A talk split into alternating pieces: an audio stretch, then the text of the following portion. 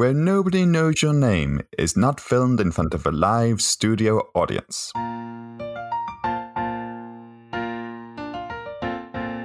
Hello and welcome to Where Nobody Knows Your Name, a Cheers podcast. My name is James. And I'm John. Today we're talking about episode 19 of season 4 Dark Imaginings. Mysterious. When you saw this title, what was your expectation, James? Uh, horror.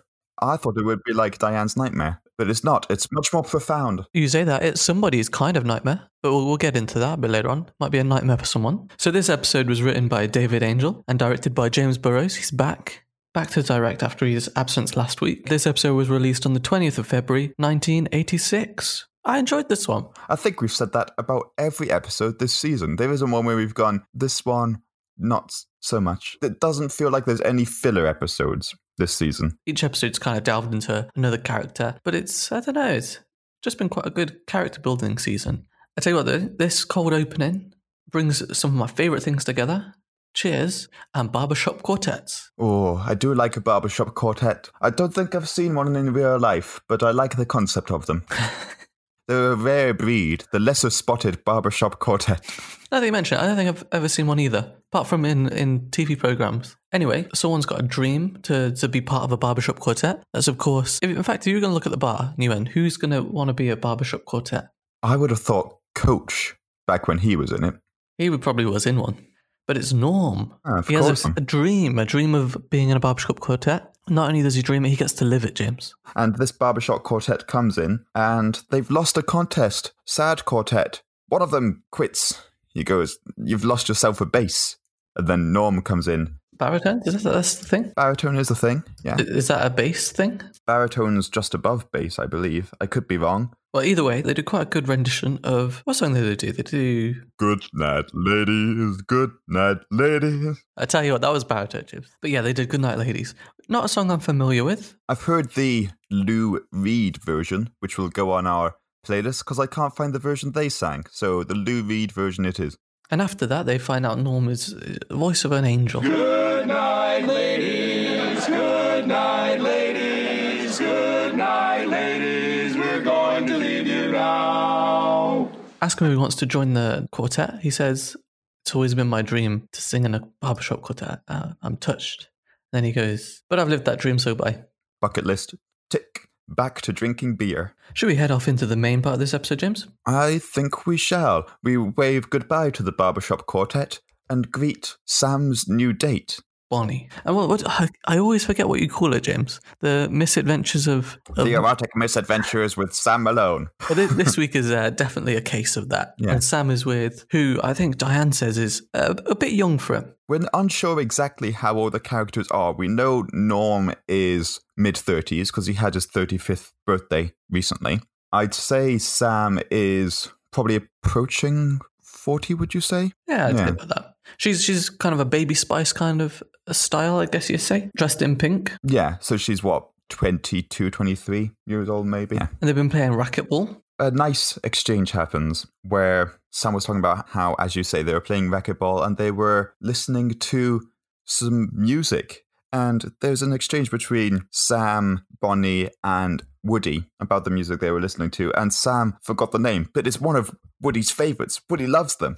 And again, it calls back to that conversation we saw earlier between Sam and Woody in their difference in age and how that affected their music tastes. Yeah, and that, that's kind of what the theme of this episode is. It's it's very much about Sam feeling maybe old compared to Woody. I think compared to Coach, he always felt very young spirited. He's considering he might be past the prime of his life. But in that, he's become the patriarch of Cheers because with Coach, Coach was always the senior member, not necessarily in terms of staff role, but age and wisdom. And now that Coach is sadly no longer with us, Sam has taken on that role himself due to having to take it, basically. The, it kind of hits home even more when Bonnie starts to organize a date with Woody. Sam gets a bit jealous of, which is a new Yes. new thing we've seen for Sam. Yeah, but I don't think Woody and Bonnie necessarily arranged it as a date. No, they just got common interests in music and things. Yeah, it wasn't necessarily Woody being duplicitous and sneaky. It could have been. From what we know about Woody, that's not his sort of sensibility. Yeah.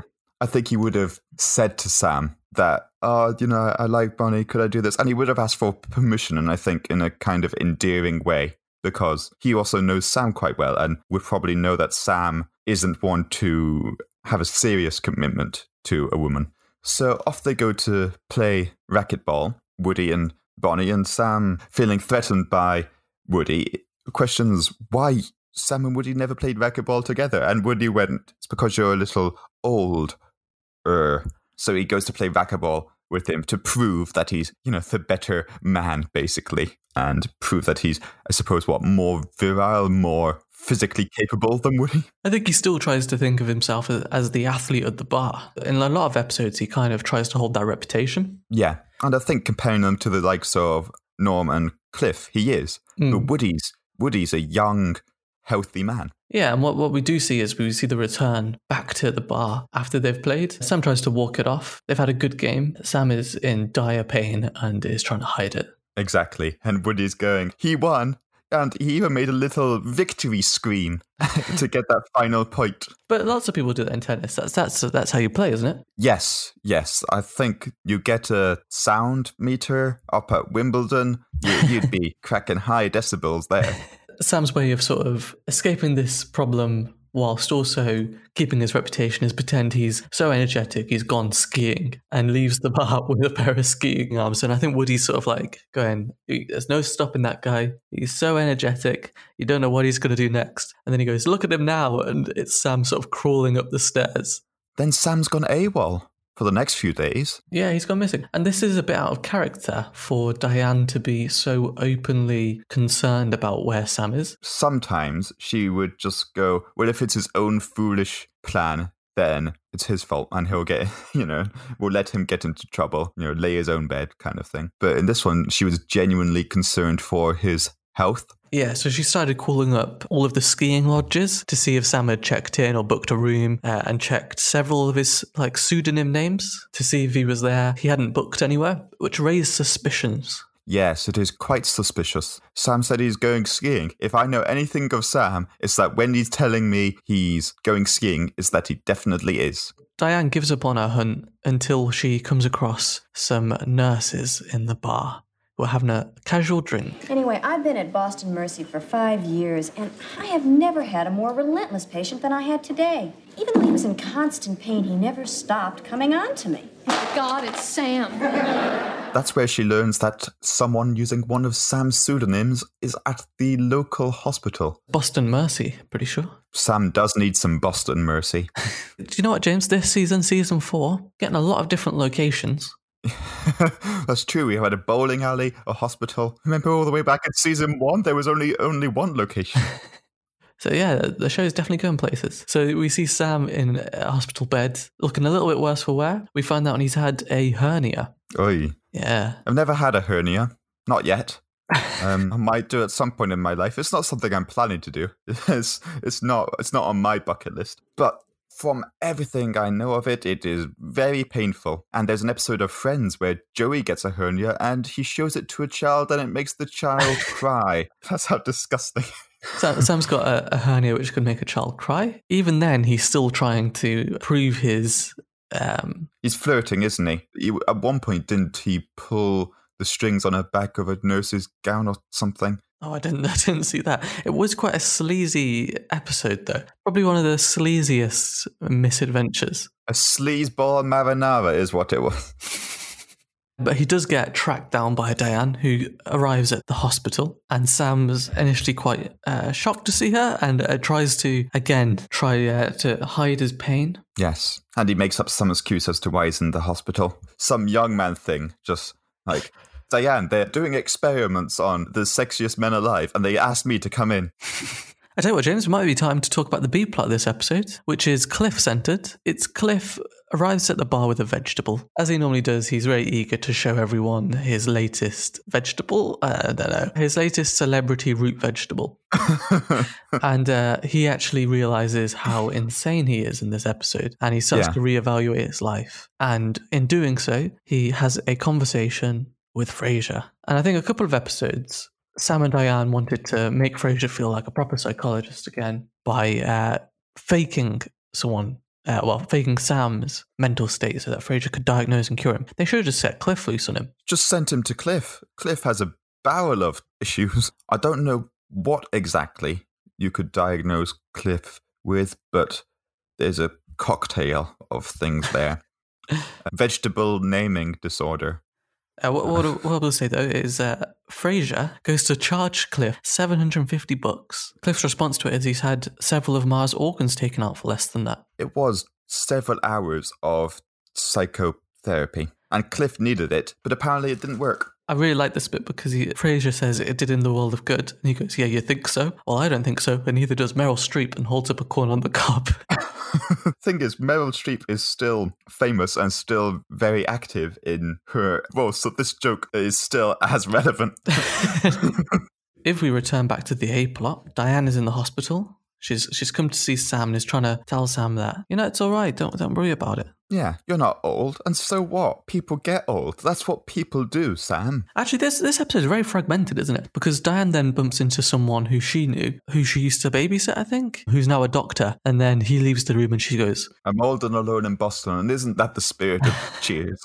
and then and then we cut back to the bar, and Sam's returned to the bar, and everyone's like, "You're back," uh, and he says, "Yeah, he's fitter than ever, and he's ready to take a keg out and lift a keg over his head." And And he manages to. can't remember. All I remember is Woody goes like, "Yeah, that's it," and then like pats him on the back, and his hernia pops back out. He goes, "Hey, good job, Sam!" And then Sam's eyes. He's uh, basically whatever he wanted to say, we couldn't say on a PG podcast. Uh, and then we're back in the hospital again, but this time I th- I'm pretty sure Carla's on the hospital bedside. Yeah, Carla's coming in to try to make him feel better, and she brings him. I forgot what it's called, but basically, it seems like some sort of back padding that her grandfather used when he came from the old country. I think it was quite a nice scene. There was quite a nice back and forth between Carla and Sam. And Woody comes into hospital crying because he, he feels like he's killed Sam. There's a brilliant line from Sam in reaction to this. Thanks for coming down. I really appreciate that. But you're, you're depressing the hell out of me. It may be better if you took off. Yeah? You got it, Sam. Uh, then eventually Carla leaves. They have a nice flirtation of sorts, Sam and Carla, where they say when they get to in their 80s, they should look each other up, which I thought was quite nice. I, I really like the friendship between Sam and Carla because as the seasons have progressed, it's gone from Carla having an irrequited desire for Sam, and it's got to the point where because they both went as dates to the Tortelli wedding, Nick and Loretta, they kissed and they wanted to see what it was like, and they've come to the decision that it wouldn't work, but they still kind of have this flirtation with each other. And Sam in the past has acknowledged that he sees women more as conquests, but I think Carla's the possibly one healthy relationship with a woman he has, which is why I like it because she, I think they are good for each other, basically. Yeah, I'd agree. And I think that infatuation she has with Sam and has had for a very long time kind of comes down here as well when she says, like, even when you're 87, you'll still be a hunk to me, which I thought was like a, a kind of nice dip back into it. And she's always been someone who supports Sam. Even when he was trying to sell his jersey, she was there backing him in the corner saying, someone's going to buy it because you're the Sam Malone. And she's always had that kind of attitude towards him. But anyway, she she does leave him in the hospital, and Diane comes back in, and Sam's back at it again. It's uh, the sleazy misadventures. Is that what you call it? The sleazy misadventures of Sam Malone. The erotic misadventures of Sam Malone. This is where he's flirting with Diane. He's, uh, I may be old, but I still want women, and that's exactly how this conversation goes, basically. An old person wouldn't be doing this. This is the act of a vital, strong young man who wants a woman, who wants sex, who won't get it. That's when Sam kind of goes, okay, okay. And she leaves because she's like, yeah, you'll be all right, Sam. Sam feels a bit better afterwards, and he feels uh, a bit a bit more sure of himself. Yeah. And then, as this episode continues, even more happens in this episode, James, because uh, Sam gets a new roommate in his hospital bed. No. Hospital ward in the form of Jack Turner, who's his new roommate, and they have a good back and forth, and they have a good sort of rapport. He recognizes Sam as the baseball player, which kind of folds into this, yeah, legacy, but also what Carla was kind of talking about, saying you're the Sam Malone, and I think that inflated his ego a bit, which was What I really liked about his interaction with Jack Turner is that Jack had a hernia a couple of years ago, and now he's in for another issue.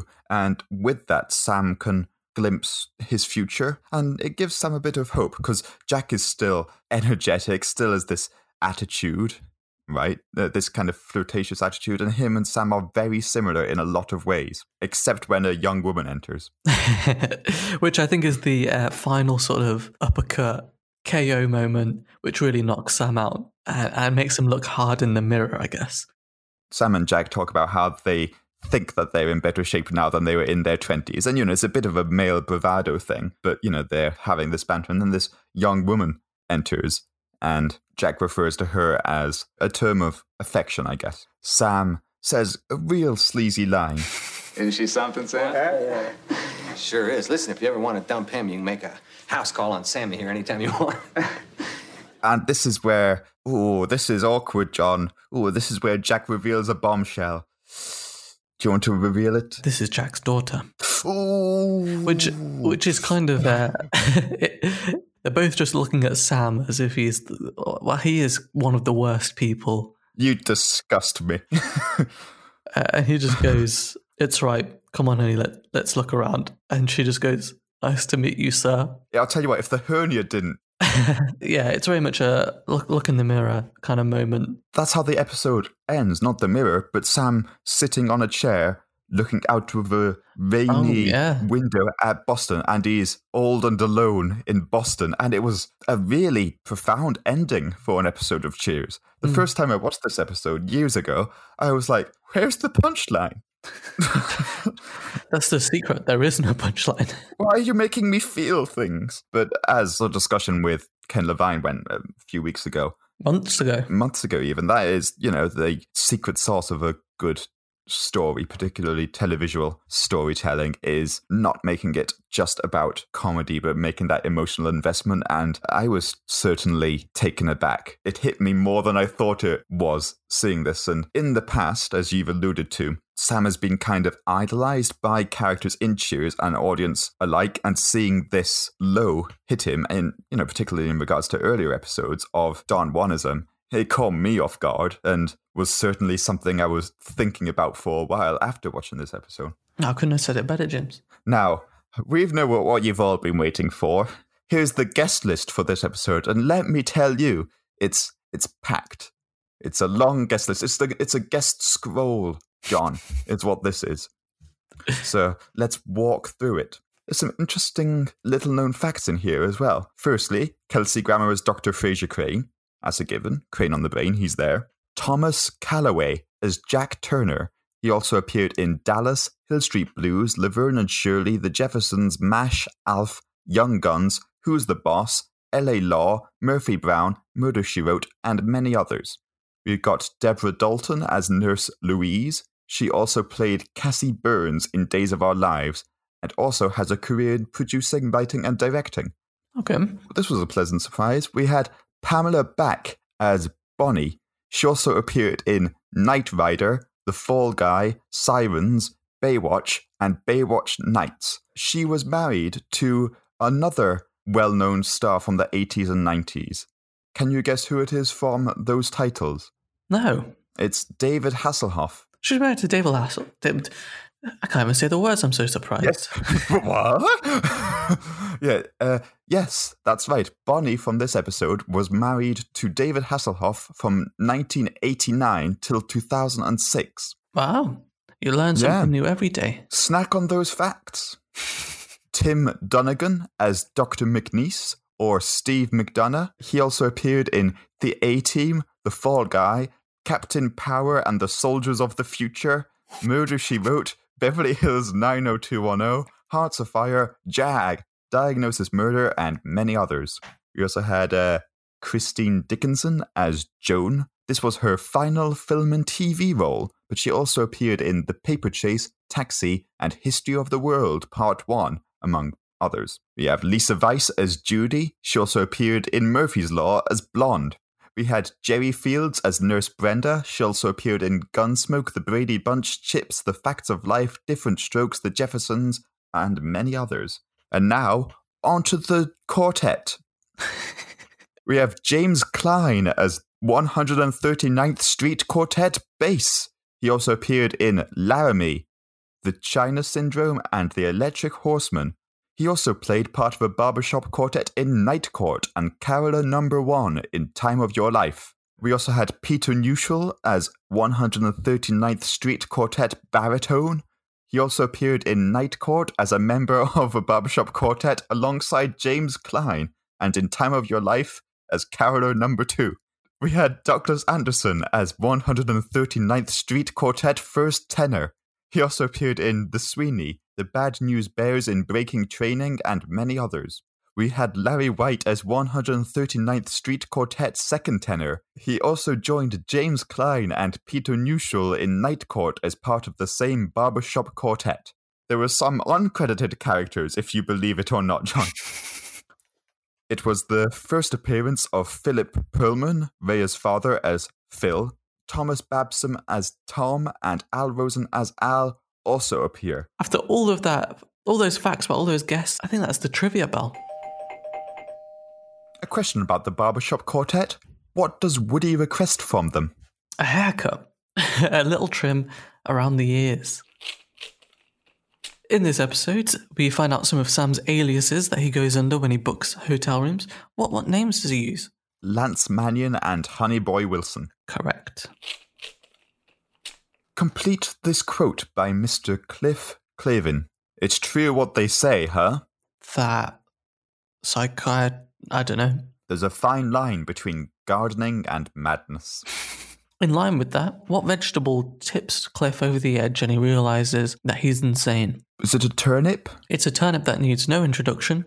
Miss June Lockhart. What bands does Bonnie like? Uh, I know U2's one of them. I'm pretty sure Tears for Fears, and I can't remember any others. It's John Cougar Mellencamp and the Thompson Twins, of which you'll find in our playlist. And if you want to check out that playlist, it's Play It Again, Sam, the definitive Cheers playlist, over on Spotify. That's the last call at the bar, James. How, how are you feeling about this episode? Bit shaken. Yeah, especially with that ending. Sam's old. Sammy's all grown up, John. What do you reckon we should have as a, a toast? What, what should we drink into this episode? Barbershop quartets. And how would you define them with a drink? Sherry. And I'll tell you for why. Wasn't the Four Seasons a barbershop quartet of sorts? Of sorts, yeah. And they did a song called Sherry. They they did. So we'll we'll go with that. After that long list of guests, I don't have time to, to change your mind. what a lovely sherry. We'll we'll toast to barbershop quartets, right? We'll longingly look out the window wistfully as the rain pours down, the droplets bead a bead on the glass, and we'll say thank you for listening to Where Nobody Knows Your Name. This has been a, a Cheers podcast, and it's been a very sad episode.